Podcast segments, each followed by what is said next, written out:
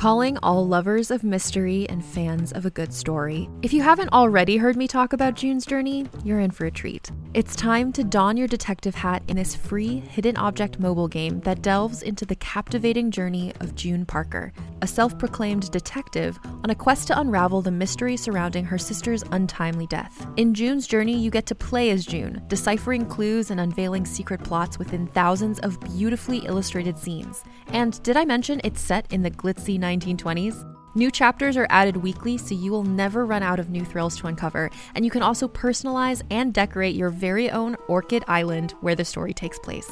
How sharp are your detective skills? Find out when you download June's Journey on your Android or iOS device, or play online via Facebook Games. Your detective journey awaits. Hey there, it's Rachel Ballinger, and I am thrilled to invite you to Rachel Uncensored, my podcast where I get real with my friends and celebrity guests, where we talk about all sorts of topics. From personal stories to hot button issues, we cover it all. New episodes drop every Wednesday, so make sure you tune in on Apple Podcasts, Spotify, or wherever you listen to podcasts. Trust me, you won't want to miss out on the fun and candid conversations we have here on Rachel Uncensored. It's time for the Life Writing Podcast with your hosts, authors and screenwriters Steven Barnes and Tananarive Due. All about creating the project of your dreams while living a balanced artist life. Be the hero or heroine of your own story. Sponsored by LifeWritingPremium.com. Get ready to write for your life.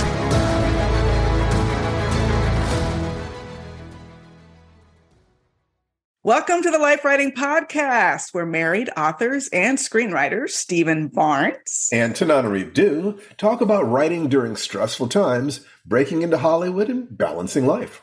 Every week, we'll share more tips on how to build a better life while you create your dream projects. Even if it's only at the rate of one sentence a day, life writing is the application of the tools of writing to life and the tools of life to your writing.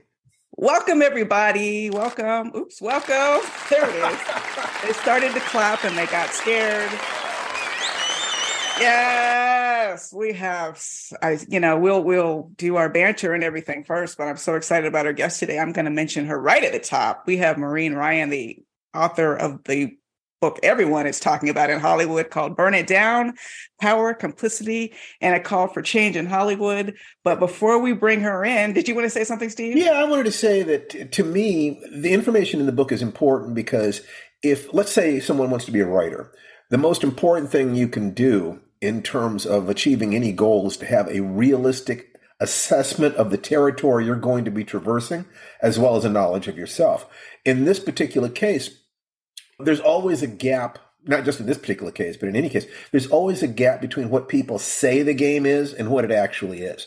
Yes. So a lot of people have tried to traverse the territory in Hollywood and been very disappointed, been lied to or hurt or abused or whatever. And they often feel like they're alone or that, you know, they're hallucinating. They will be told, they will be gaslighted mm-hmm. about their own experience. Mm-hmm. So every time you have someone who can document these things, it helps to create a more realistic and clearer map of that territory so that you can make your plans more intelligently and you can decide okay you know it's when I was starting out in the field, it felt like I was pogo sticking through a minefield that was that was not marked out. I had you to were, kind of say, you know, what's going on here because people would tell me that, oh no, there's no problem, Steve. It's a meritocracy. oh gosh. so, but but as you gain greater knowledge, really it's just human beings doing what human beings do in this other context over here. And I don't think it's better or worse. I just think that it's different and it's disappointing because in the arts, you'd like to think that people who can make beautiful things would be beautiful people above and beyond the average. But no, they're just people, which well means put. they're they're driven by fear as well as love. And in Hollywood, you know that whole thing about nobody knows anything. So there is a lot of superstition, a lot of fear, a lot of people holding on to their little fiefdoms, you know. So it's interesting. I can't wait for this conversation. Oh, it's going to be so much fun. But before we bring Maureen on, and I've always called her Mo, so okay, I, Mo. I didn't even know she was a Maureen until I saw the book. I, actually, her byline when when the first excerpt of the book came out. But let's talk about a little bit. You know what's going on.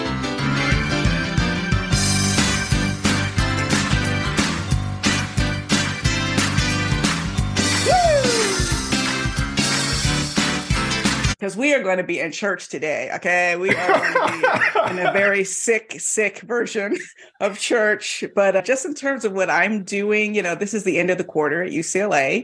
And I have finally reached that point as a lecturer where I get paid summers off, which is, you know, that's that's what you're looking for. So I'll be coming up on that point soon. And interestingly enough, I will be giving a lecture at Antioch University, Los Angeles, where I also formerly taught to up and coming screenwriters. And it, that balance between keeping your joy as a writer who wants to break into an industry at the same time, there are so many things happening the, the WGA strike? Will there be a SAG strike? This book, Burn It Down, all these indicators that what a horrible, horrible place to work, you know. So try to keep your joy balanced with headlines and and stay focused on what you can control the most, which is what's on the page. Let's see. With with me, working on two books. And one of them is, you know, media tie-in, although it has nothing to do with the WGA, thank God. Uh, mm-hmm. The other one is working with my mentor and co- longtime collaborator Larry Niven. And so, so it's in order to do this right. I'm have I, I wanted to try to estimate how many pages of work a day I need in order to stay on track, especially if, if some other things come up because we got some other things that we're kind of expecting to happen. You know, we are definitely pencils down in terms of the WGA, though, however. And it looks as if if I do 10 pages you know, sort of done by one, by two o'clock, by one or two o'clock in the afternoon. And then I relax in the afternoon portion of the day and just kind of, you know, work at second attention watching a movie while I kind of do some typing. I can do 10 pages in the morning and then another five pages in the afternoon. It doesn't feel like it's stripping my brain. It feels like I'm still kind of in the flow space where I'm okay. You know, I wouldn't want to do more than this. You know, I can feel that there's some barbed wire, there's a little bit of here, there be dragons, you know, on the other side of that. But right here, right now, as long as I've got a good, strong outline to work from and all I'm doing and I don't worry about spelling or grammar or punctuation anything just write just fill yes. up the pages in, in this phase of it it feels like I can do this. It feels like it's going to be okay. So that, that 15 page is good, but, but trying to stay in alignment with the, with the, the kid part of me and to stay in the flow state part of me while the adult part of me works on the overall outline and keeps track of the of how much is being done per day and stuff like this. The kid part of me that does the writing doesn't need to know about that stuff. Just wants to know right now, can I play? Can I have fun? And so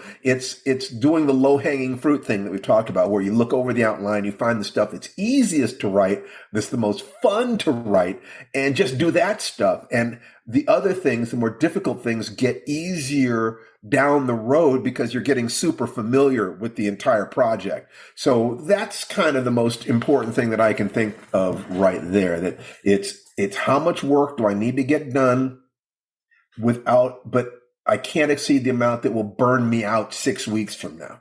No, and, be, and I have to be a sustainable pace. I've been watching you at this for almost 25 years in August. And let me say, you've got this. Oh, okay. you you've absolutely got it. And sticking to the outline, that oh. is the absolute that is the north star so you you've got it baby i know you know sometimes we go on longer with what's going on but i'm just so excited about no, it there's a lot to there's, there's a, there's lot, a lot, to get into here I, would like to get to our guest fast. So yeah, let's let's bring her on. Maureen Ryan is a contributing editor of Vanity Fair and has covered the entertainment industry as a critic and reporter for three decades. She has written for Entertainment Weekly, The New York Times, Salon, GQ, Vulture, The Chicago Tribune, probably many, many more. Prior to joining Vanity Fair, Ryan served as the chief television critic for Variety and the Huffington Post. She has served on the jury of the Peabody Awards. She's won three Los Angeles Press Club Awards. If you have not bought or read Burn It Down, Power, Complicity, and a Call for Change in Hollywood, whether or not you work in the industry, if you're just an observer and you love watching movies and television, you must read this book. We're going to talk all about it. Bring on Maureen Ryan. Thank you so much. I, I have never seen them so excited. Calm down, people. and, and from here on out, it's Mo. So Okay, Mo. Okay, it's And the reason I'll, I'll explain the byline thing for a minute because most people do call me Mo, but my my parents did not like it. And Mm. when, when answering machines were a thing, they would leave me alone. Maureen, it's your dad. Don't we don't your name and because my outgoing message would be Mo, and they would give me a long lecture about. it. So I like you know. I could not disrespect the ancestors. They had both passed. It's like I just felt like something would go awry in my life if I put Mo on the cover of my first Aw. Oh, well, that's a beautiful It's tribute nice, to your parents. nice of you to think about them. I mean, so like, I'm sure they're, if their spirits were watching, they would chuckle and, and I be, think be they grateful. would. They would. Thank you for that. Yeah. I, and, I, and by the way, I wish I had hired both of you as consultants before I sat down to write this book because boy, oh boy, did I misunderestimate the amount of time I would need to do it. Right. You know, it's one of those things. I'm a newbie to publishing. You, you know, you're veterans. I just, you know, just getting the, the pitch together was a lot. The document you have to do, and you know, Mhm. that to a state where you can show it to publishers. This long proposal, and you know, with a couple sample chapters and whatnot. And then I, I when they said, "Well, Mo, your book's going to be June of 2023," my first thought was, well, like, I hope it's still relevant then. Obviously not. Oh my gosh. Is it ever? Big. No, I mean, You this stuff is this multi generational problems require multi generational solutions.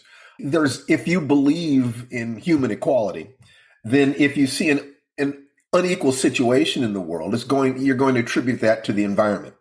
And i anything that has been this entrenched for this long, there's no way it's going to get solved in one or two or even three generations. This is going to be a, a battle, and you're going to have to fight that battle anew every decade because as soon as you make any progress, people are going to say, "Oh, we're done now, right?"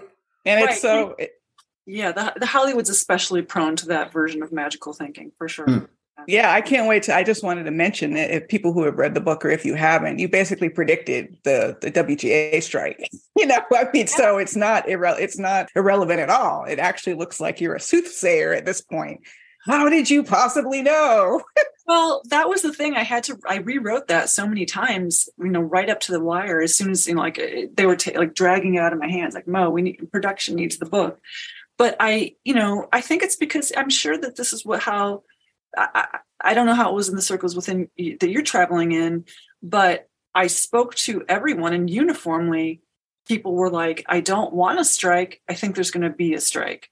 Because, and a big factor in this, as I explained in the book, and I, I don't need to explain to you, but maybe for your listeners, they kicked the can down the road in 2020 because of the pandemic, which I understand. There were some minor gains, especially for the Writers Guild, but largely the industry said, we're dealing with this incredible crisis. So we're not going to, no one's going on strike in the, you know, in the middle of the pandemic. That just was unrealistic. And I understand. But the changes wrought by the industry just in the last the last decade has every decade of me covering the industry it has changed enormously but i do think the most consequential consequential changes were the past 10 years you know we saw the amount of tv triple and i was just hearing about people that in a million years i never thought they would be as struggling as much as they are or were. Privately you know folks were struggling. And it's always been a brutal industry. You know most people and that's why actually i think hollywood is very much america writ large you know or writ small however you want to view it. Hollywood has always been a gig economy. And if you didn't have those guilds boy would it be even more of a disaster, really, for the average working person. And I hope that one thing the book did for, or does for readers is demystify the fact that most people are just, just want a roof over their heads. They want to pay their bills. Most working people I know, yeah, maybe they have a vacation home, but the vast majority of people I know in Los Angeles who are in creative industries are facing doubling and tripling rents. Their incomes haven't doubled or tripled.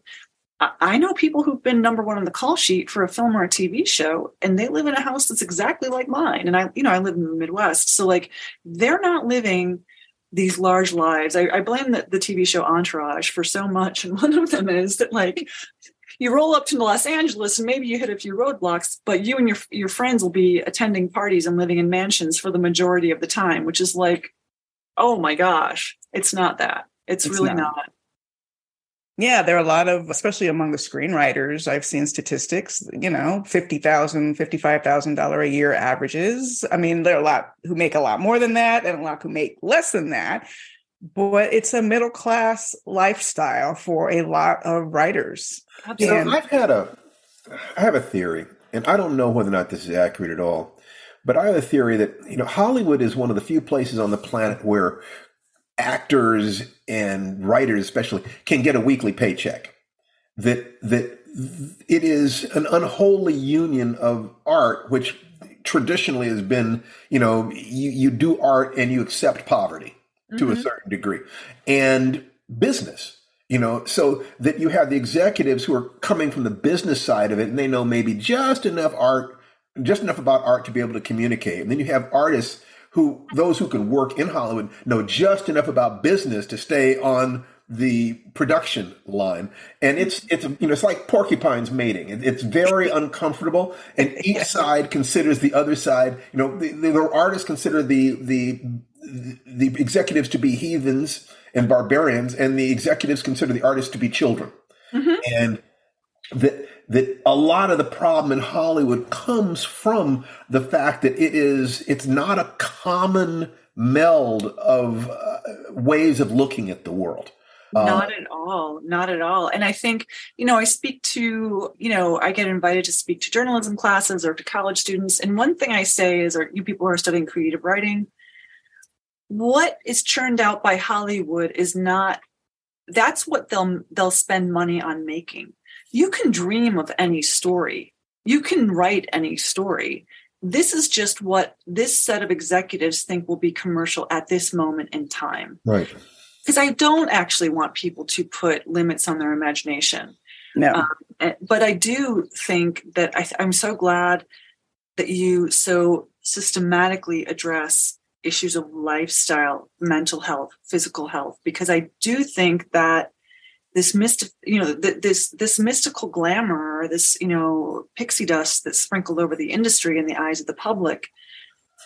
It's a really, really brutal industry. It really yeah. can, it can, it can really shred your spirit. And I'm so glad, you know, that you said that it, you know, it's.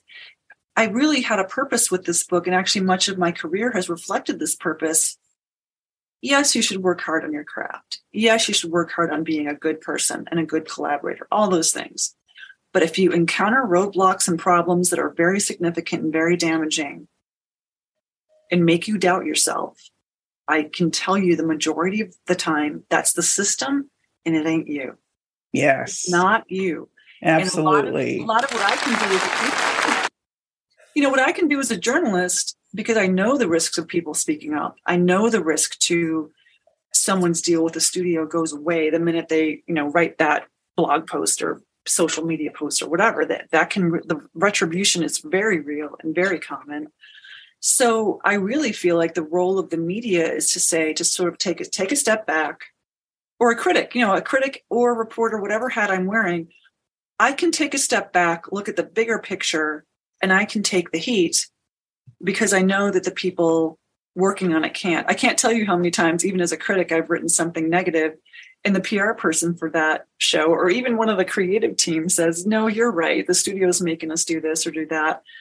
So I, you know, the media itself, my my end of the industry, journalism, criticism, it's in a very, you know, rickety state right now. I wouldn't say it's like in a healthy state. We we also keep getting bought by billionaires who seem to have a basic hostility to what it is that we do.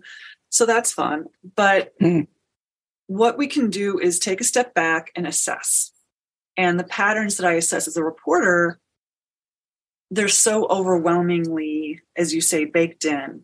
And I really want people who are either in it and being made to doubt themselves or coming into it and with all that fire and enthusiasm and joy. And I want to say, yes, keep it.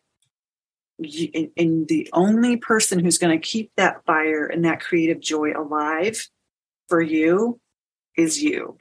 But within community, you can also have more protection than you would alone. And you're thank God for unions.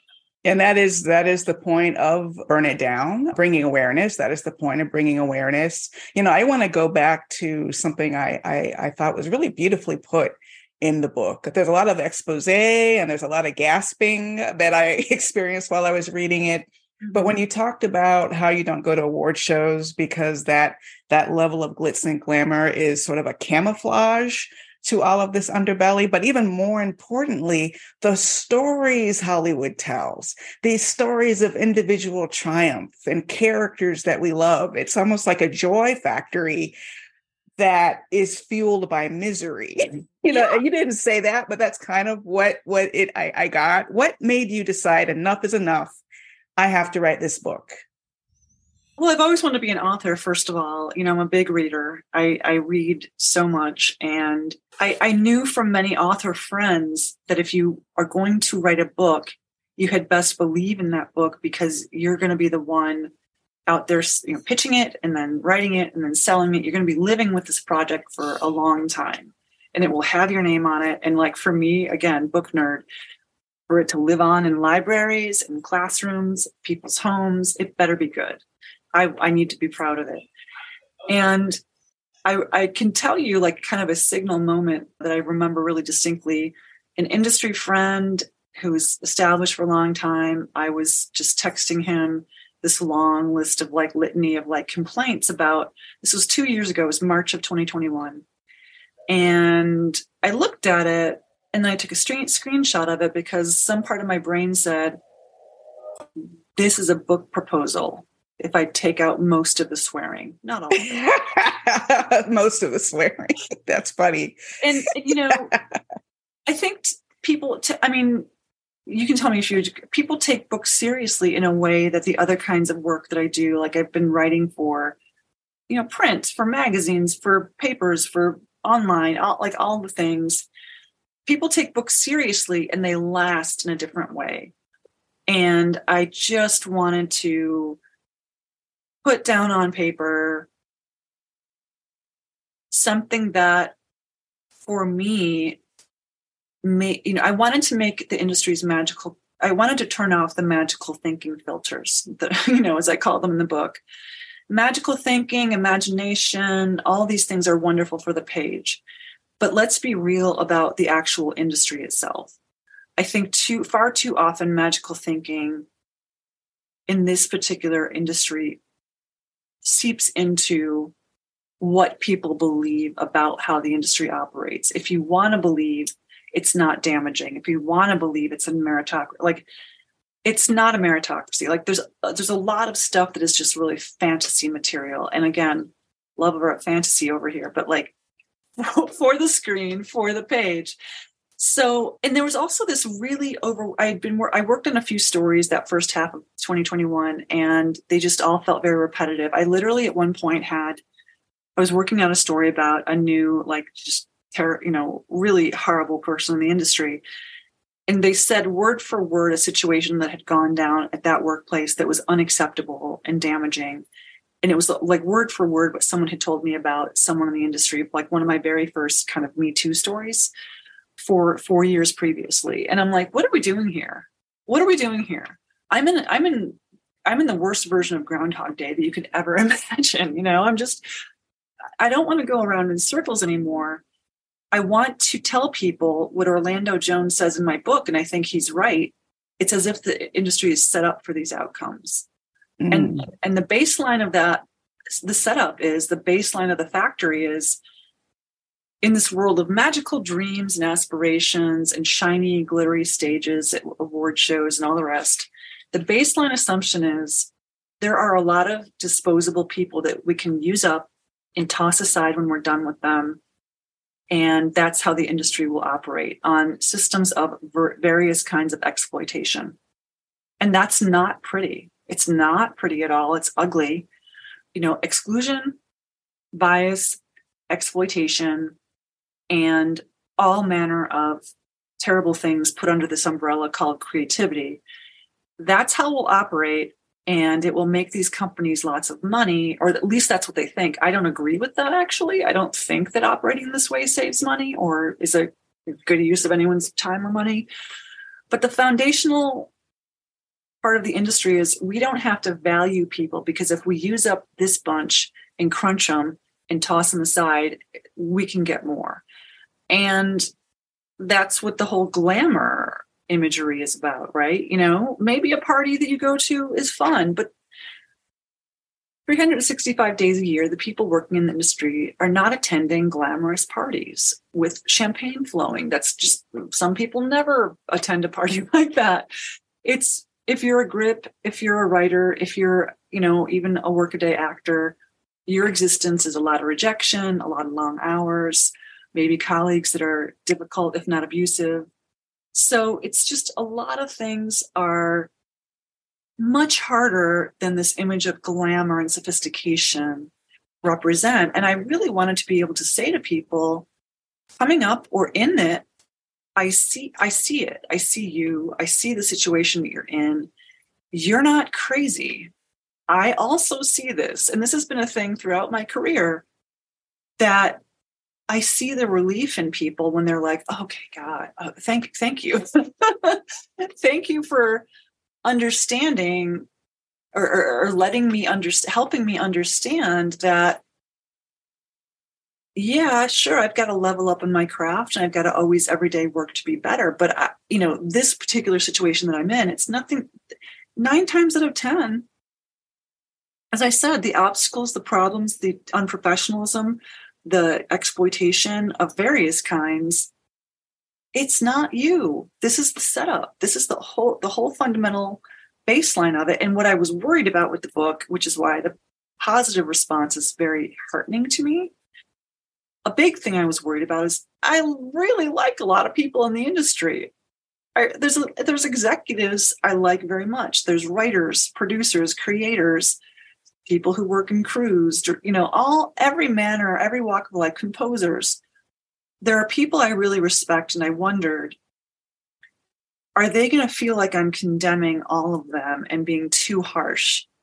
And that's why I really tried to thread through examples of people, oftentimes who came up in environments or workplaces or absorbed attitudes in the industry that were terrible and are doing the work now, real work, nuts and bolts work. How do you run a proper workplace? How do you operate so that you are not part of the machinery that crushes people? How do you do that? And so, a big thesis of the book is anyone who says that working in a creative field racism, sexism, homophobia, all, all, all transphobia, all manner of bias, all manner of abuse, all manner of exploitation, all of that is inevitable. Oh, it's just what are you gonna what are you gonna do? It's not inevitable. Exploitative and biased and terrible norms are just that. They're no, no, we don't have to pay attention to them. We don't have to live by them. And the proof is in the pudding, which is people who came up in systems like the ones that Scott Rudin operated by, like the ones at the shows in which I go in depth on terrible things that happened. The proof in the pudding is that they are not operating that way.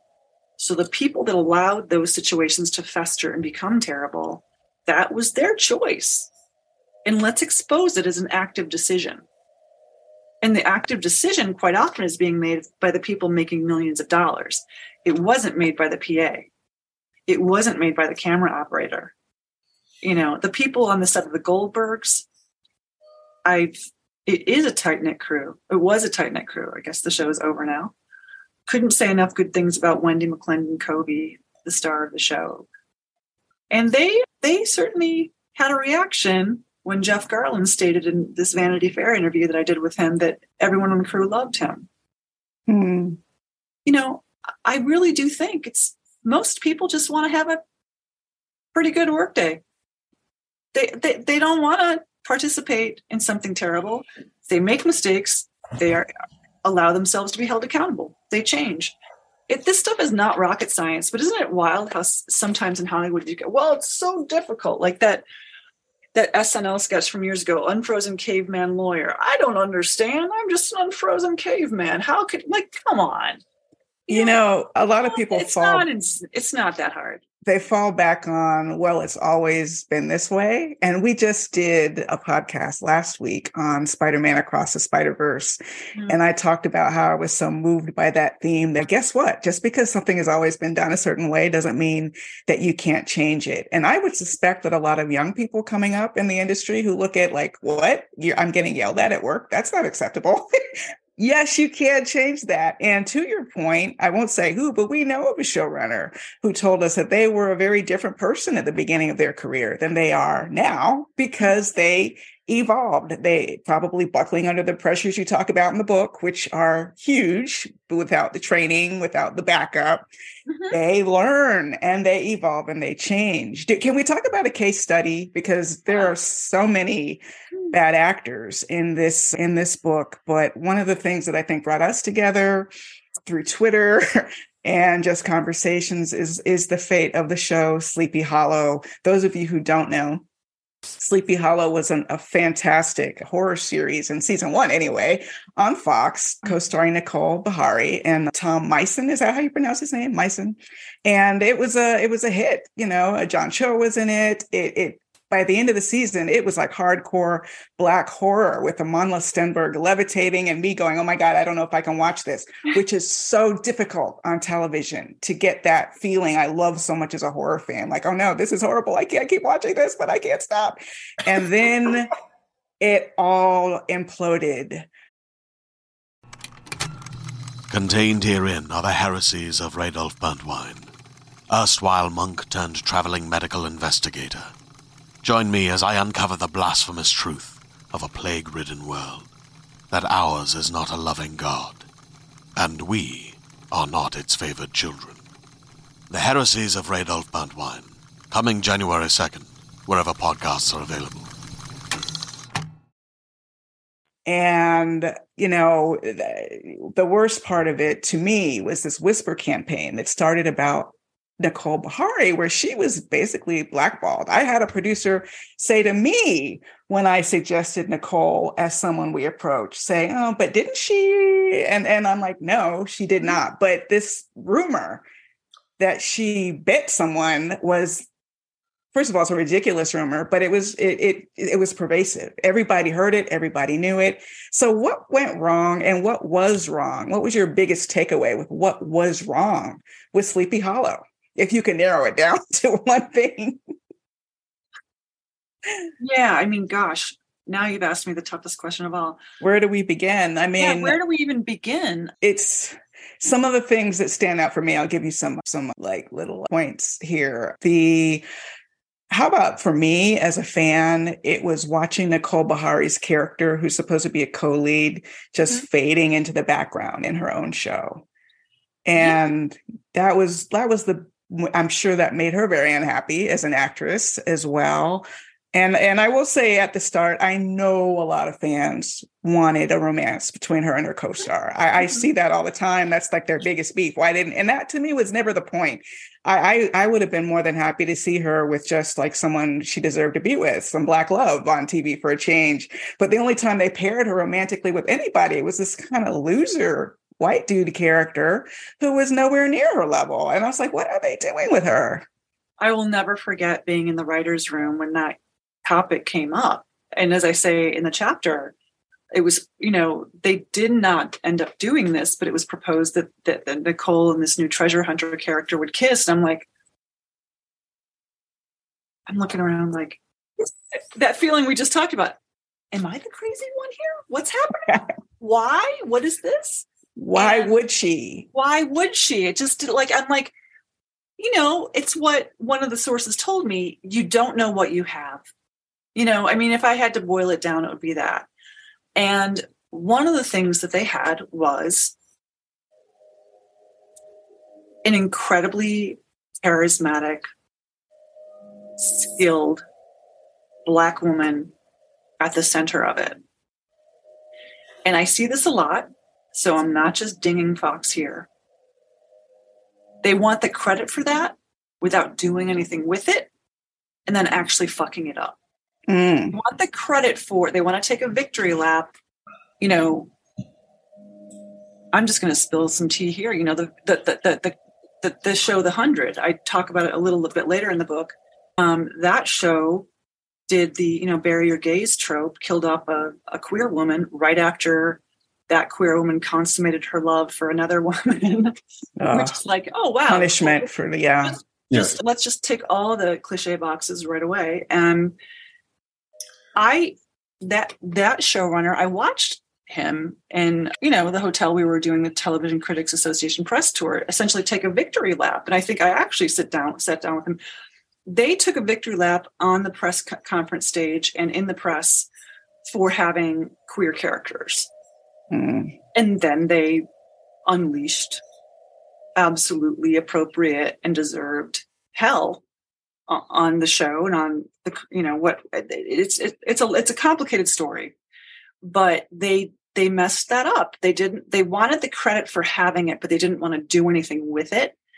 And it's just what happens when you have that complete disjunction that steve talked about. You know, a real nasty example of that, and this is using a little bit of deduction because people don't say things directly, but I was supposed to write Avery Brooks's autobiography. oh Yeah. oh my gosh And, and Avery Brooks, huge fan you'll notice he has not worked since Deep Space Nine for all practical purposes.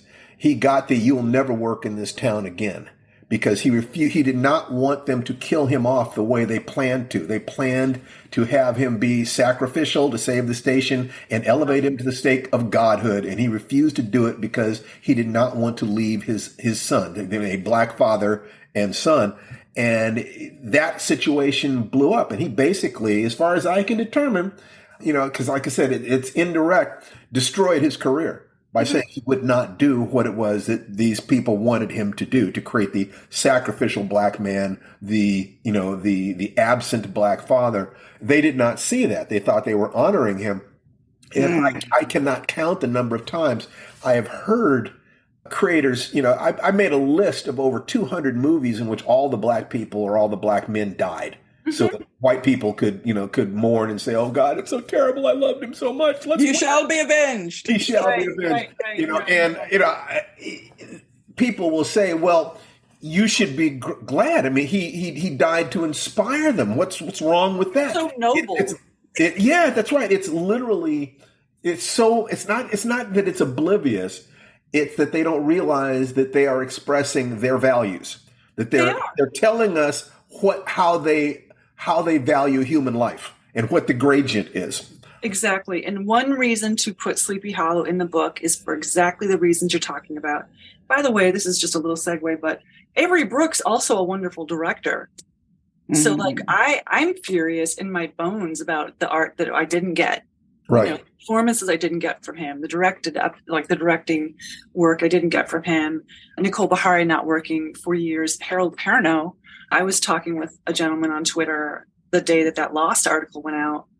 Imagine six seasons of Lost with Harold Perrineau, this incredible actor at the top of his game, filling out that character over six years. And it's the same thing.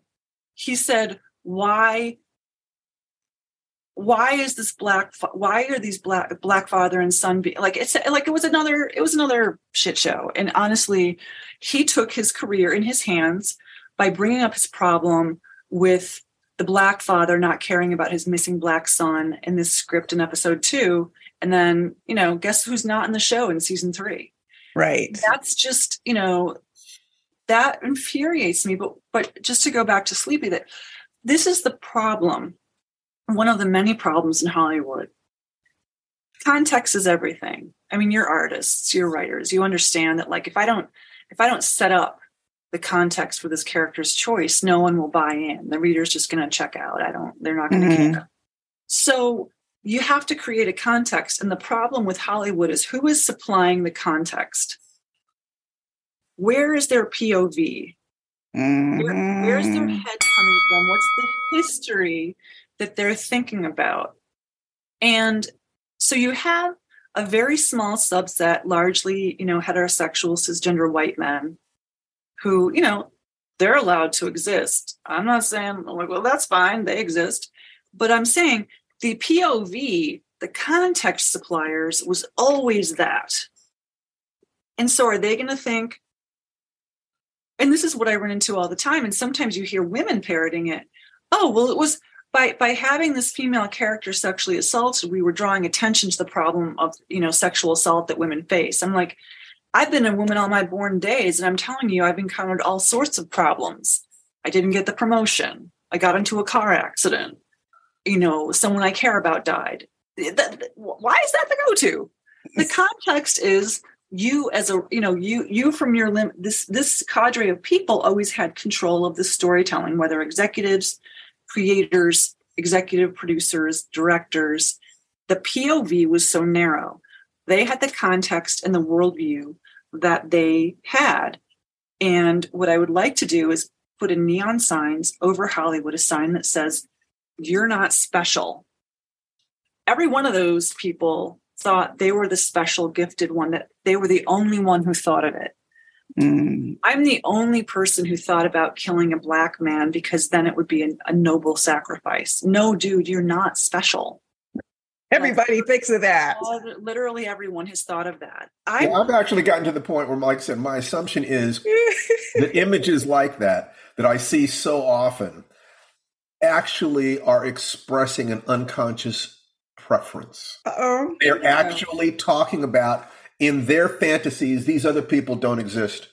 They don't exist. That that you know if if if it's cisgender white males, then they are the center of the universe. And the same thing would be true of any group that got into that position. I'm not saying that they're worse than anybody. It's just that that's what power does in both a positive and a negative sense, which is why I think that the only solution is diversity behind the camera.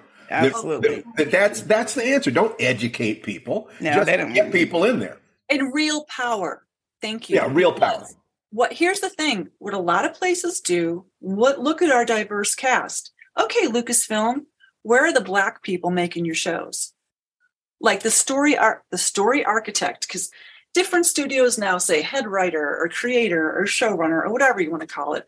Let's just say okay in star wars tv or film how many black people directed the story? How many black people wrote the story or created the story? Right. I'm Mhm. glad that the actors are getting the gigs. Don't get me wrong. Right. Yes. Give them gigs all day long. But the real power, as you know, Yes. is the power positions of, in a film, the top producer or the studio executive overseeing the film, the director of the film. In TV, the creator, the executives overseeing the film. Unless those people have a different context and point of view and a different take, then we're gonna keep getting the same thing over and over again. And this is, again, I'll, I'll go back to just queer women being killed off. As a, as a as a really smart writer once explained it to me, you know, it's like it's like they have a they have a, a box of like Lego figurines. Everyone in the story is a little splinter for the creator of the show, the showrunner, whoever you want to call it, or the film. Um, this is all their little pieces of their psyche that they're moving around the game board. Right. But here's a character who, if it presents as a woman or non binary or femme, she's an avatar that would never sleep with a, a male character, a heterosexual male character. So, on some level, as you say, Steve, on some level, that character is uninteresting to him. It just like what what would I need a queer woman for? Right. What, what is Right. that? What is the purpose of They're that? they're disposable. They're disposable. So And in you- a horrible sense, I believe that you can look at mortality statistics in society itself, with some of these different groups, and you will see that the apportionment of resources or police violence or other things actually mirrors that. That you're looking at what people want, and they will actually try to create a world that matches their fantasies, and that's where it becomes horrifically dangerous and even yeah. lethal. Yes. To me, this is life and death. To yes. Me, yes. You know, uh, non-binary people. Everything that went people. down in Ferguson, I will never forget. Darren Brown, that police officer. He, you know, the black man as animalistic. Yes. Yes. This kneel on his neck, you know. In, in I'm scared. You mm, know, no, that yeah, he shot to death over there. Shoot yeah, him. Shot Mike Brown. Yeah. And so the thing, you know, just to bring it back to Nicole Beharie, I sat in the room. I sat in that room, which is like every other room, just about that I had ever been aware of at that, to that point, certainly. A bunch of white men talking, a bunch of middle aged white men talking. There's a black woman in the room. She barely makes a sound. I understand from her position, she has no power. Uh, most oh, yeah. people in a Hollywood production have no power. And that often includes the actors because we all know and i've talked about my book there's a million examples we could talk about going back 100 years the actor gets fired for piping up and speaking up avery brooks yeah. mm-hmm. you know these people are gambling with their careers most actors most of the time for speaking up about anything yeah. if you are a black person latina person if you are not from the dominant group man the dangers you're tripling, doubling, tripling, quadrupling the danger. I remember one thing that I, I watched happen. It was Criminal Minds, which we loved. Watching Shemar Moore, who was the most gorgeous man on television, literally every other member of the cast had a love interest in the first season. He did not get one until season ten. He was a he was a sexual fantasy for Garcia for their hacker character, who also had other relationships. And I my sense is that he complained about it, complained about it, complained about it, and then basically threatened to leave, and then he left and he got another show. In the last the last couple of episodes, he was ever and they finally gave him a love interest. They finally gave him a little home life. And Blair mm. Underwood, other people told us the right. same thing. These it, unless there's somebody in the room who has an instinctive connection to your humanity they will not even understand the way they will they'll keep all the toys for their children. You know it's it's just what people do. And i think that to the degree that we can remove the morality from it and look at it as a quality of human nature that has to be compensated for it's easier to get people to look at it without feeling guilty and shutting down and, and going into denial. Absolutely. And i think that a lot of this again it's pov you know i have the point of view of having grown up a white woman on the south side of Chicago. So, you know what? I had to outgrow, like, I have a lot of time for people willing to open themselves up to different point of view. But what t- Hollywood typically does is, oh, okay, well, we'll just get a better group of white men to run it. Like a different group of white men. we have the very best white men. the very best. That's not what I was saying exactly, but you know, because I've been doing this work on inclusion, diversity, and all the rest. I've been doing hardcore reporting on that for 20 years, more than 20 years. And so I know every stat and I can quote them back to every executive all the live long day. I do think the numbers help. And so the problem is, though, still, you know, the Asian characters still too often are the tech support. How many how many times have you seen the Asian character that doesn't speak and is just mysterious? Mm-hmm. you know what I mean? Like, it's just like, come on. Not only does the person have to have that lived experience that they connect with, as you say, Steve, absolutely correct. They have to have somebody who has their back. They have to have, they can't be, you know, alone and really in danger for speaking up. Exactly. They or the people that have their backs, ideally, multiple people, have to have real power, have to have juice. So that if and when they do speak up and say, you know, I have an issue with this aspect of the script or I, I, wouldn't do that. Let's not make both of these black men in this script evil, you know, or mm-hmm. you know what I mm-hmm. mean? Like this ties into a stereotype. We are five, you know, the, the creator of Dickinson, Alena Smith, she's so great because I, I am I'm stealing this from her directly from some stuff that she said at the ATX TV festival. She said, We're five minutes into these people thinking differently. We're five minutes into a different industry. You know, yes, Me Too and all that was three years, five, six years ago. I don't know what time is anymore, clearly. but, you know, oh, well, we've had a big racial reckoning. Oh, did your studio really put a black box on Instagram? How great. Well, oh, it's all fixed now. wow. Yay. What's the executive suite look like? Yeah. Who has the green light power? Because if you don't have if you don't have diversity there, their assumption, whether they'll say it or not, is we can't find enough good people to be diverse. So what they're saying underneath it all, underneath the political politeness, is we don't really think they're equal, but we have to pretend that we do or get into trouble. We have to do the cosmetic thing. Yeah, we have to do the cosmetic thing because if you really believed in equality, you would also ask the question: What are the forces that keep there from being equality in the executive suite? Right. So my husband, his mother was born in China, born, you know, emigrated to Malaysia, married Dave's father, who's a white Englishman who went out to Malaysia to work. And so my husband, all his life, has been back and forth to Malaysia, London. So we went and saw Crazy Rich Asian. And this this is illustrating what we're talking about here. We went to see Crazy Rich Asians, and we both had a great time. It's a funny rom com. Wonderful. Yeah, It's fantastic. the it's one of it was the only it's the only movie in which an Asian man has sex that has ever earned over hundred million dollars domestic. Thank the you. And the one. desexualization of Asian men, it's like I know. Horrible. Please. like it's so annoying to me personally. I, I could go Anna on. and the King, not even a kiss. What? No. it's they're they're just the tech support or the silent ninja. I'm so tired Yes. of it. It's so annoying. But eunuchs. So exactly. So and this is all again reflecting this is the secret fantasy. Like the white man is the one who saves everyone and everyone else just Sure. doesn't, you know, do stuff and Biggest, strongest, toughest, smartest, sexiest. but we both when it came out of that movie like just the littlest details were right the littlest details of the food and you know what i mean like we both were like this is so granularly as you know as the white daughter-in-law coming in i made every mistake you know because i was there was a, that element of um, you know constance wu's character was the american you know and like she doesn't understand the culture and she's making every mistake and i was like oh yeah i've been there sister i get it but it was so good. And you know, Adele Lim just wrote the shit out of that. Like she had a co-writer, I think Peter something, Peter Chiarelli, something like that. So you know what the thing is, this is what, what my, the point I ultimately wanted to make was okay. They brought her in. I do.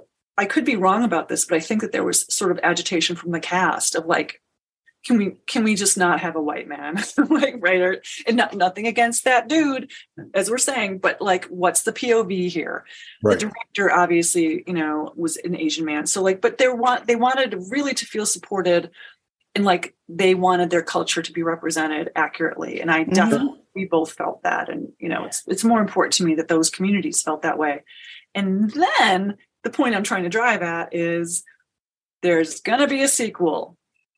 And adele lim walks away understandably because they offer her chump change Oh, can you? And that's what I'm talking about with this whole like, well, now we fix race too, so it's fine. We're all good here. Everyone good. Okay, no, no, we're not fine because you are still devaluing financially and you know the contributions of people who are making your entertainment better. I don't understand that, but this is just so constant. I could have done a chapter on that, but you know, for me, The sequel.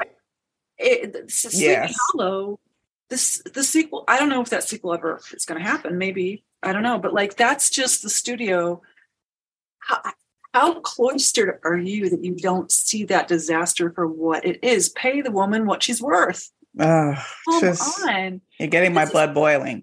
Just, this, just, this is what happened. If like if you know if we if we go back to Sleepy Hollow, which is kind of where I was leading, it's like, what POV do you value?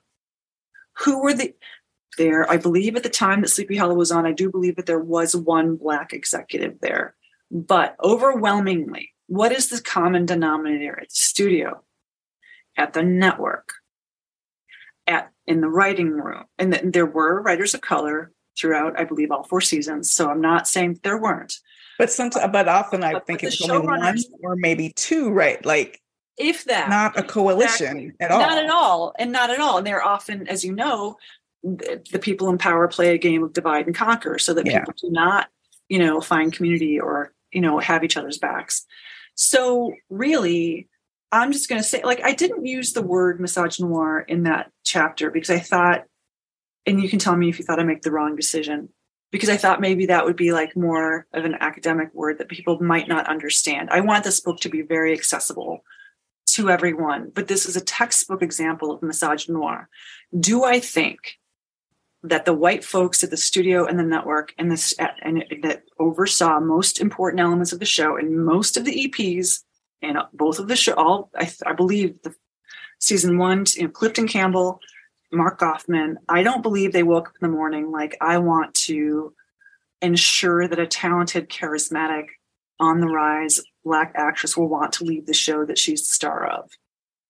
Well, clearly that was But not. the, but the conditions the conditions were set by they didn't care about her interior life, her emotional life. They didn't care about her as a person with aspiration or flaws or whatever. And part of what makes me nuts in all this is we all know how long Supernatural ran, like what, 200,000 episodes, like some insane amount of time. I remember when I was got that as a pilot, you know, it's like, okay, two dudes, like we're driving around, ghosts, whatever. I still think to this day, give that property to creators who would understand the value of it. And a huge amount of the value of it was depicting the nuanced, at first anyway, and interesting characters and relationships from all walks of life. You know, Clancy Brown loved his character. Like, but a big part of what made the show work and what got it noticed was social media. So it's part of that disconnect that Steve was talking about, you know, the disconnect between the creative and the artist. Mhm. Here's social media. And again, they want the credit for having made this show into a word of mouth hit or a social media hit. I will never forgive. I will never forgive. I am working on it. I'm trying. I meditate, but I cannot believe I will ever forgive how the fans of Sleepy Hollow were done dirty. Yeah, and and to hear the hurt feelings and complete misunderstanding about why the feelings were hurt, like it, that like we're upset as if it's an attack. Our being upset is an attack on you. No, our being upset is because we're seeing an attack on our show and the co-lead of our show. And you had created probably one of the best horror seasons I've ever seen on television. And it was as if someone said, Well, we can't have that. and it all went away. So And anyway, There's also that sense that what Nicole Beharie was on that show was virtually unique to television. yeah, it's never That- done before. there have been countless white and especially white male, you know, in those positions. Yes. So the the the proportional insult was far greater. Absolutely. And If you're not representative, this is unique. because the context is the context is for that. Get Christie Love ran for one season in Mm. 1974. I, I wove in some comments from Diahann Carroll, the first broadcast show starring a black woman that was not based on racist stereotypical shows like Amos and Andy. There were shows- Julia, Julia. Yes. I remember that. He was I- hospitalized due to stress. Nicole Beharie was at the ER in, enduring in, and ended up enduring medical problems that had years of consequences for her because it, it's just like that this keeps happening why does this keep happening america this is we have to talk about the fact that you know one of hollywood's first big hits was birth of a nation Mm. the Hays Code codified racist exclusion. You know, the, Well, I mean, And we're still Gone, moving Gone away with from the that. Wind in adjusted dollars. Gone with the Wind is the most popular movie that probably will ever be made. right. and we could not it, it its image of slavery and what that meant in America was the dominant image system for slavery in terms of cinematic images. I could make a case that there had not there was not a major theatrical film dealing with slavery, theatrical film, until Django Unchained, from the mm-hmm. position of the slave. not Right. from white people know, doing the countless movies about the Civil War. But it took a madman like Quentin Tarantino. And I remember Reggie Hudlin said that Tarantino, in a conversation with Tarantino, he said there were four directors in the world who could have made that movie, and three of them wouldn't do it. and that's again what we're talking about this is what i this is what i truly believe about the the images that we see on screen. I don't care what the creator said. I don't care what the studio notes say. I don't care what the studio presidents say. The person we're taught to care about is the point of view that we're inside. When we were watching breaking bad the person we cared about was walter white because the camera told us to care about him. The camera was on him the most and when you have teams of people that it's this is not their experience, they don't really care. You know, this is what happens over and over again. And what Hollywood really doesn't want to do is the same thing America really doesn't want to do, which is have people who aren't white dudes in power. You know, Barack Obama was the president for eight years, and we are still paying for that. Mhm. Like Yeah. legit lost their minds, lost their sense of Yes, we probably got Trump because of Obama. Exactly. And I didn't, I'm a dummy. I wasn't prepared for that level of backlash. You know, I knew that there was vitriol. I knew, but I think, you know, It's fear. There was It's- fear, is what there is. fear, it's it's fear that what if these people who are not me have meaningful power? Right. And Hollywood still hasn't done that. P.S.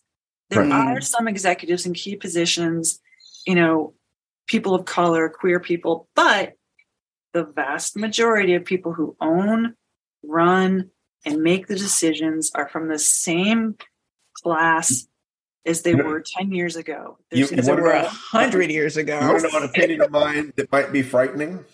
I think Hollywood is better than most of America about this stuff. I think they're actually a little Yeah. better, not a lot better, but they're a little better. They're a little, Well, they're a little ahead of it. so the challenge I would make to Steve, is this. They're better at admitting it. I don't think they're any better at doing anything about it, doing anything significant and meaningful over time. I don't know. I, I take a look at different industries and I look take a look at the political arena. I take a look at all of that, and it seems to me that they're they give a good lip service to it, but I think that there is, you know, they they follow. You know, that the, they're not the dog that wags the tail. You know, they, they they mm-hmm. follow things. They don't have a lot of courage, but I think that they act that the average the average white person in Hollywood at their level of income knows more black people than the average white person at that level of income in other industries in other parts of the country. That's true. And what you've just said, that's the that's So it's it's frightening. It's frightening because it's still so bad. it's still so bad.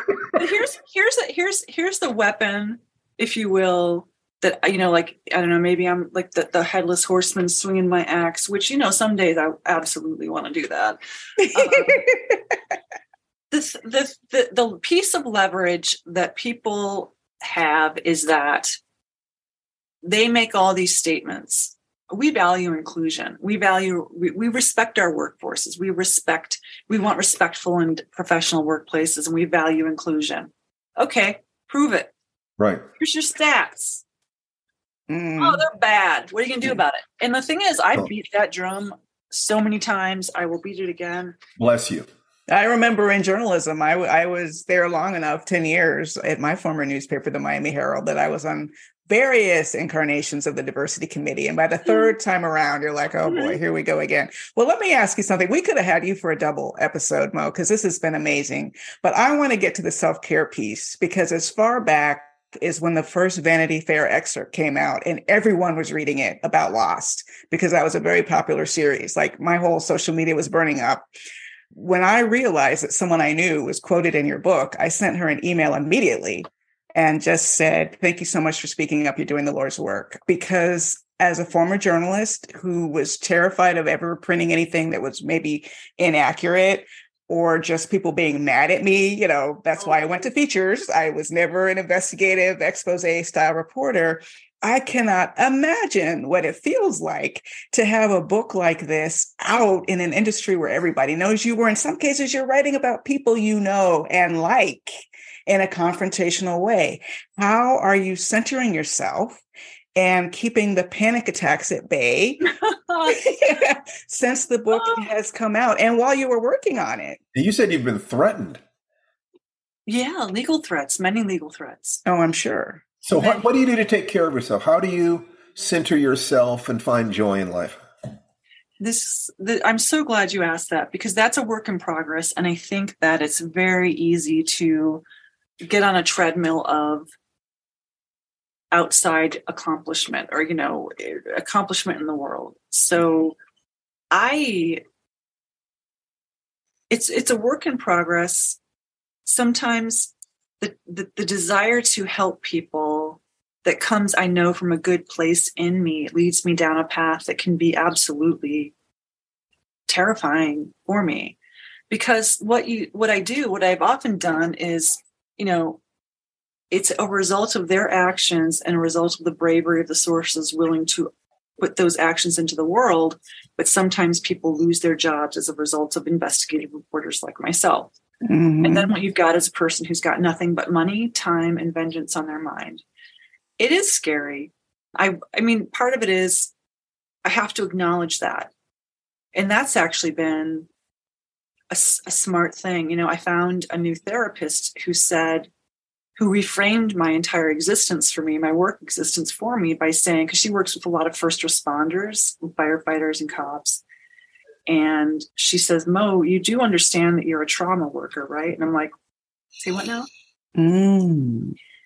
And that really switched a light on over my head because so much of what I do, and we were chatting earlier, and what I, you know, I did, I, I really did not give myself enough time.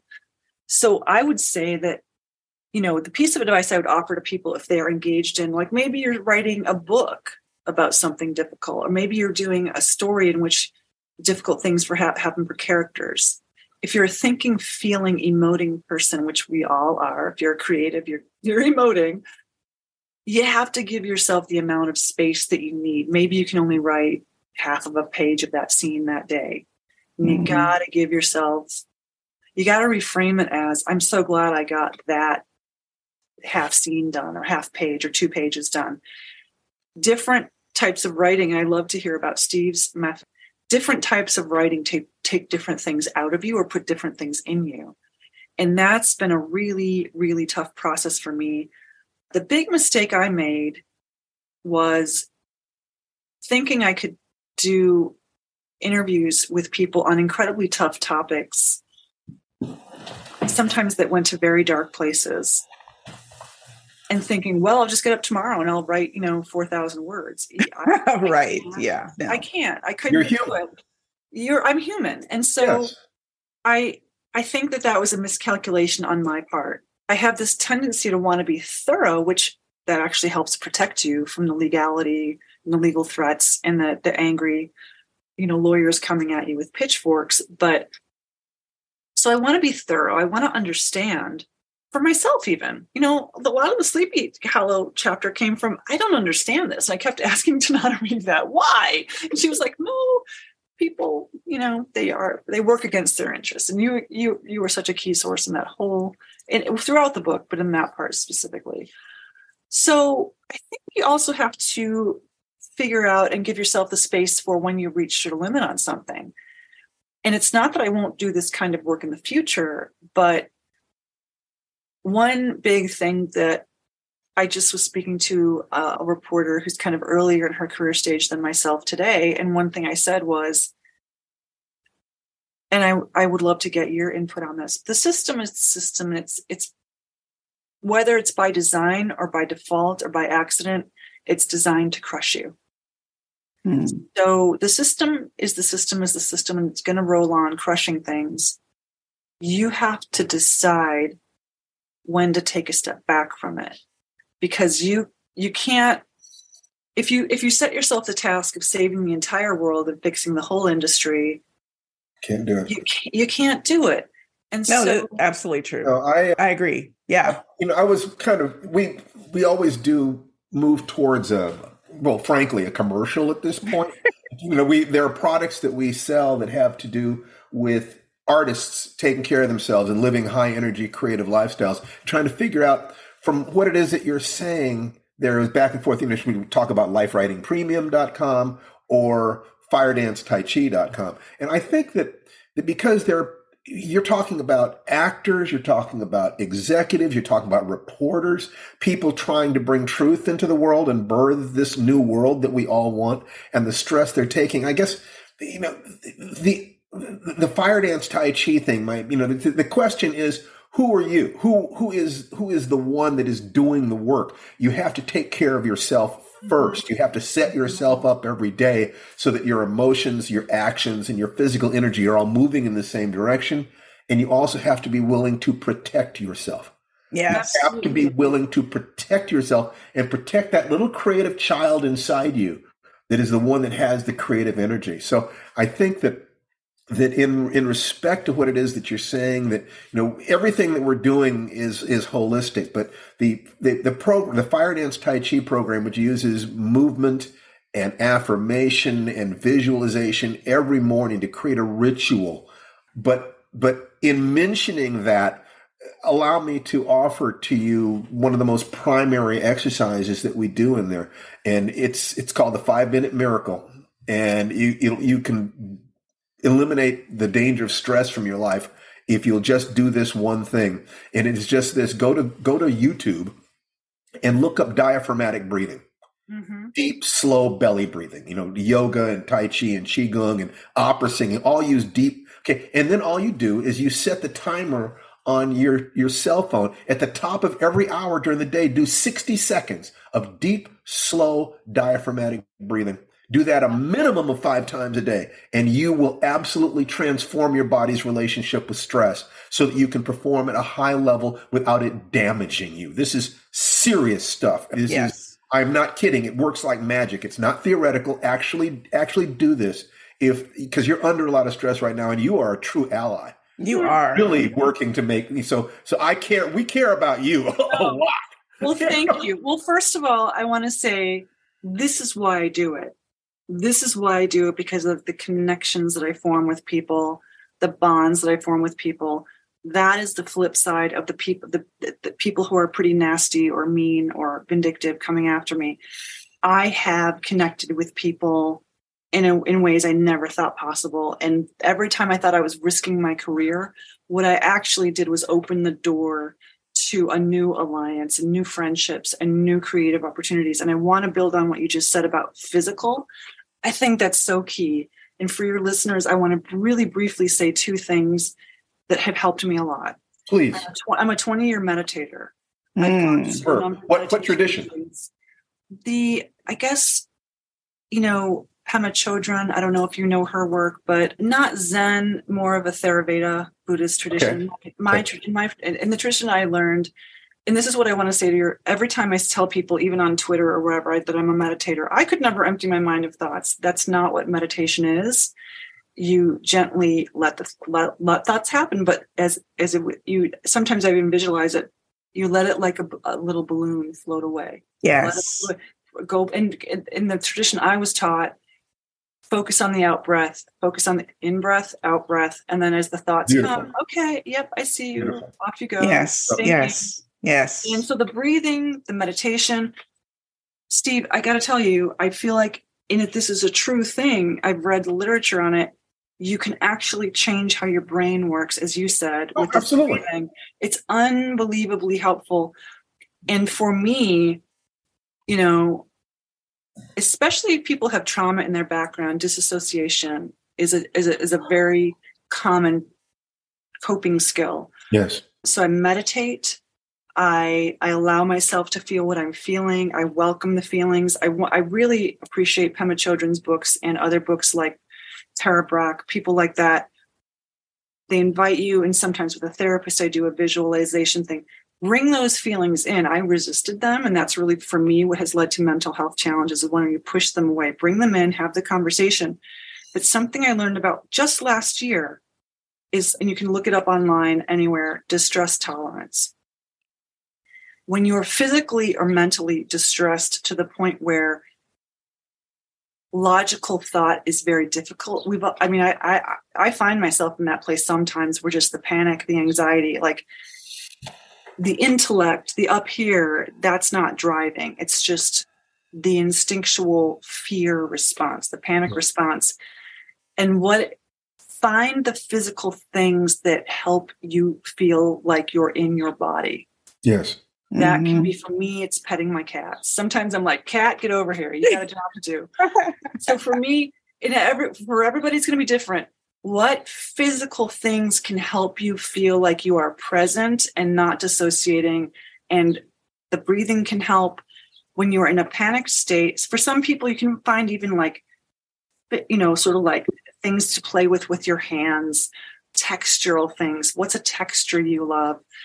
If you look up distress tolerance, you'll find all sorts of lists. And I have found a few that have worked for me in moments of really honestly like psychological crisis. Not, you know, I need to go to a hospital thing, but like I'm really struggling to just yeah. get through each moment. Mm-hmm. And I have had those moments with this book because I I'm not a psychopath or a sociopath or someone who enjoys inflicting abuse. Even the people I talk about, even the tough conversations I have, I don't like hurting people. I don't like it. It's Mm-mm. tough. And then I worry about the response. But distress tolerance, finding things that physically worked for me was huge. And I find I and I would love to get your take on this. I, I love I'm going to look up everything that you're telling me about and do Yeah, it's at uh, firedanceTaiChi.com. Physical activity for me it's gardening wonderful I love, I love having i love having a physical activity where i'm really into it. I actually feel artistically inspired like i'm going to put this here and that's going to grow into that. It's going to be so cool. Like i feel I, we work with words so much. To me it helps to have a form of expression that does not have to do with language centers. Yes. Mm-hmm. there are people who are so narrow and brittle that they believe that unless it can be expressed in words, there is no thought, there is no experience of life. That is simply their limitation. It's a limitation. Uh, you know, they, they, what you talked about, there are other things that you look at the gap between words. You observe the thoughts as if they were logs floating by in a river. You, you know, you are not your thoughts and feelings, but you are the, the space in which your thoughts and, and, and, feelings exist, which then leads you to the question that who is the observer? And also in, in terms of mindfulness, which is also something I'm learning to do better in my meditation. I'm not as good as Steve. He's a, he's the champ with meditation.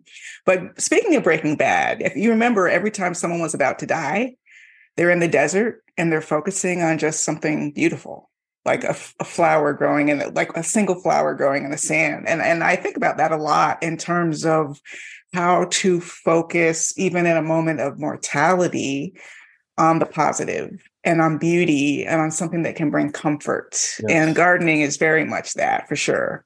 It's true. I, I actually, I'm going to get really woo woo for you now. You're, you're I've, I've, literally told no one this, but like my husband and a couple of close friends. I wonder if I don't know if reincarnation is real. I don't know. I guess I'll find out sometime. Um, but I actually wonder if there's some part of me that has like, you know, was was an animal or was a bird at some point because I actually find looking at flowers and looking at colors, I find that to be a language. Mm. You know, I, I, would say trust trust lovely. Your, we don't know what is ultimately. We have ideas about it, but if there's an idea that gives you joy, I mean, I go with what the Dalai Lama said that the the meaning of life is to be joyful and of service. And if you can find joy in your life by seeing yourself as a bird or a flower, a kinship with the sun, what difference does it make if it makes you kind exactly. and and loving and healthier? What exactly. And I think that's why I actually made the analogy in my book. Hey, let's do the version of Hollywood that's not a cult, that gets mm. people out of their bodies, that makes people mistrust their emotion and their sensations and their thoughts. You know, we don't have to work people 17 18 hours a day i mean when i when i talk to people and you know oh so and so was difficult on set you have no idea how difficult i would be if you were working me 16 hours a day and it was 100 degree temperatures and i had a heavy costume on and yeah, yeah, yeah. I just saw Juliette Lewis last night on a series we were watching, and I, I, couldn't help thinking what you wrote in the book that she had walking pneumonia when she was shooting Natural Born Killers. I'm like, oh my God, poor baby. and we can we we you know i know the picket lines are tough i know times are tough but you know that's the thing that does bring joy to me i saw words from my book on somebody's picket sign a guy who worked, writes for star trek strange new worlds i'm like what is happening what so like i gotta tell you know i don't know if we're wrapping up but like to yeah. leave, to give your listeners a happy note Steve and Tananarive, I don't even, I can't even tell you how much joy I've experienced in the last two weeks. Oh, good. I was afraid of so many, like, I was like, okay, I have trepidation about this. Get out there, shovel a lot of gravel, plant some plants, move a bush over here. you know, I was like working it out however I could. But the response has been tremendous. And what's heartening to me is that I do think there's an understanding on the part of the public of why people are striking, why they're speaking out in the book. Because I do think the parallel between the strike, the par- in in the kind of reporting that myself and other reporters do is the group came together, and there are differences among the people in that group. They don't all agree on necessarily every single bit of this and that, but they found common cause. And you know, people are out there on those picket lines singing dancing. I know they're having worries about their bills. I don't mean of to course. That, diminish that, but like, I think that's you know, here's here's a new formulation for you as well. It's hard for good people to wrap their head around how bad bad people can be. A lot of stuff I've learned in my career, I simply couldn't have imagined it. It just it wouldn't I, I, had no frame of reference for why that why would someone do that i don't understand why why in success would you become cruel mm. in hmm. success i would go on vacation i don't know like what it just doesn't it doesn't track for a good person so a lot of good people in the industry and there are many of them simply cannot comprehend why people would do things the kind of things that many reporters have exposed but the flip of that is look at how many people are out there walking around these studio lots every day for a purpose that is larger than themselves. Exactly. They don't know a lot, especially newcomers to the WGA, they don't know that they'll even be able to retain their membership after this not strike is over. You might not be able to get another job for three or five years or ever in some cases. So, right. and so, yeah, you know, the, the, I'm not going to demonize everyone running these studios, although I personally would also like to have a $500 million yacht, Jeff Bezos. Where's mine? Could you deliver it to my door, two day shipping? I like, I think they kind of can't understand because if you're focused on your own success and your own ambition and your own financial gain and you're willing to do anything for it you can't understand maybe when people are coming together in common cause to make the world better. But that's what's being modeled right now i think in many arenas of the industry. And if people are not going to follow that program i'm here to fuck them up you sure are. And what a great way to end the podcast. This has been just such an amazing conversation. I could talk to you for three hours, but Maureen well, Ryan. is there if you ever want me back. Also known, hey, we'll take you up on that. Also known as Mo Ryan, who wrote Burn It Down, Power, Complicity, and a Call for Change in Hollywood. Buy it, buy it, buy it, read it, read it, read it, and learn from it. There are solutions as well as problems, which is one of the things I love about this book. Thank you so much for bringing this light shining this light into the industry that we all love so much. And thank you for being on the podcast. Everyone, go out and make yourself the hero or heroine of your own story. A hero in the adventure of your lifetime. Bye, bye, bye, everybody. Thank you. Bye. Woo! You've been listening to the Life Writing Podcast. Join us next time for more conversations about creating the project of your dreams. For more information, go to lifewritingpremium.com and get ready to write for your life.